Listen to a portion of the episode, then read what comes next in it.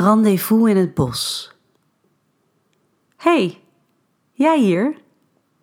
Ik sta abrupt stil, verbaasd hem hier in mijn omgeving tegen te komen.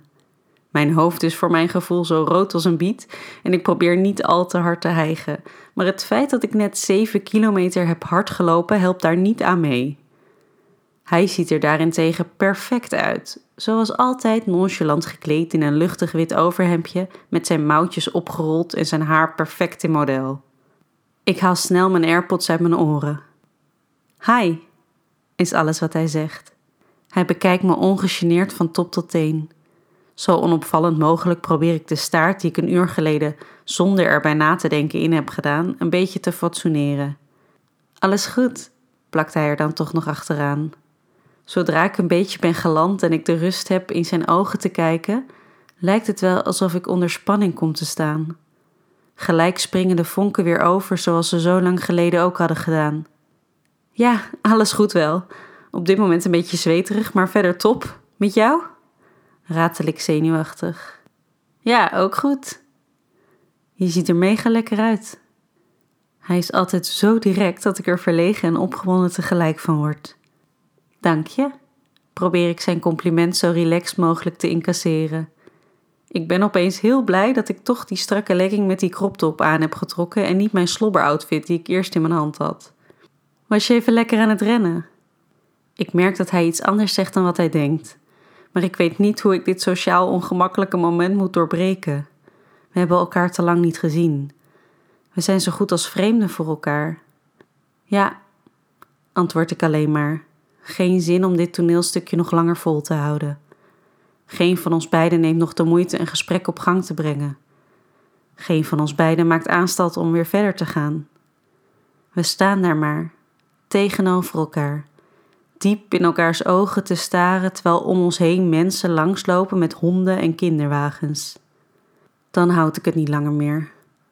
Ik doe een stap naar voren en we beginnen meteen te zoenen alsof ons leven ervan afhangt. Er is niks of niemand meer, alleen hij en ik. De rest lijkt heel ver weg. Hoe hij ruikt, hoe hij smaakt, het neemt me terug in de tijd. Ik wist niet dat ik dit zo erg had gemist. Ik had het verdrongen, gedaan alsof ik had verzonnen dat we iets bijzonders hadden, maar dat het eigenlijk niks voorstelde wat er tussen ons speelde. Ik wilde verder met mijn leven en ik had hem losgelaten. Dacht ik.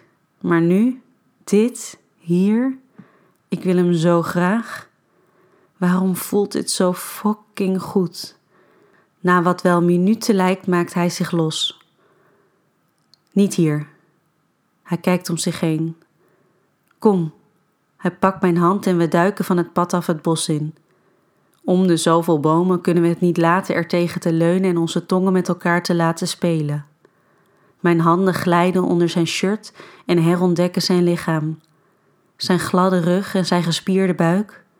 Zijn handen glijden over mijn stijve tepels die door mijn top heen prikken, grijpen hardhandig mijn billen zodat mijn hielen van de grond komen en glijden over mijn legging tussen mijn benen waar ik inmiddels gloei van verlangen.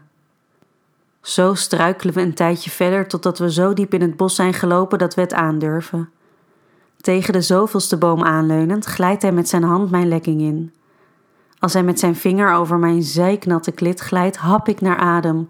Gelegenheid voor hem om zijn tong weer in mijn mond te laten glijden, waardoor mijn hap naar adem een onderdrukte kreun wordt. Hij glijdt bij me naar binnen en ik klamp me aan hem vast als hij met zijn natte vinger heen en weer gaat.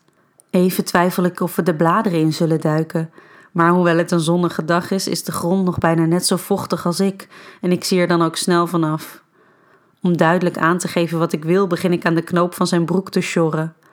Als hij me met zijn handen komt helpen, trek ik snel mijn lekking een stukje naar beneden en draai ik me om. Zijn ene arm slaat hij om mijn middel, met de andere begeleidt hij zichzelf bij me naar binnen. Mijn lichaam ontspant en ik geniet van het gevoel hem in me te hebben. Hij glijdt met zijn hand onder mijn top en grijpt mijn borst vast. Zijn andere hand vouwt zich rond mijn heup, zodat hij me stevig genoeg vast heeft om in me te kunnen stoten steeds dieper en steeds sneller. Ik klamp de boom vast uit angst dat mijn benen me niet meer zullen houden. Die hoeven gelukkig ook niet veel te dragen, want zijn stevige armen houden mij omhoog. Dat geeft mij de kans om met één hand tussen mijn benen te glijden en net die ene aanraking te geven die me over het randje duwt en me tot een hoogtepunt laat komen. En terwijl ik nog vol in mijn orgasme zit, hoor ik hem ook komen. Ik weet niet of het de uitputting van het rennen ervoor is of de emotionele lading die op deze ontmoeting zit, maar ik voel de tranen in mijn ogen opwellen. Wellicht zijn het tranen van ontlading, van opgekropt verlangen, maar ik probeer ze uit alle macht weg te vegen voordat hij ze ziet. Hij heeft me echter door en draait me naar zich toe. Met zijn handen pakt hij mijn gezicht vast en hij likt en zoent mijn tranen weg voordat hij me een lange, betekenisvolle zoen op mijn mond geeft. Hoewel ik al die tijd dat ik hem niet gezien had allerlei fantasieën heb gehad over wat ik hem allemaal wilde zeggen, lijken woorden nu totaal overbodig en irrelevant. Ik moet gaan. Hij kijkt me schuldig aan terwijl hij zijn broek weer omhoog trekt. Er staan mensen op me te wachten. Zijn wij oké? Hij kijkt me indringend aan. Ik knik en pers een schorre ja uit mijn mond. Ga maar, ik ga zo. Ik heb nog even tijd nodig om bij te komen, denk ik bij mezelf. Hij duwt mijn kin omhoog en geeft me nog één zachte kus voordat hij dezelfde kant als dat we vandaan kwamen weer terugloopt naar de bewoonde wereld.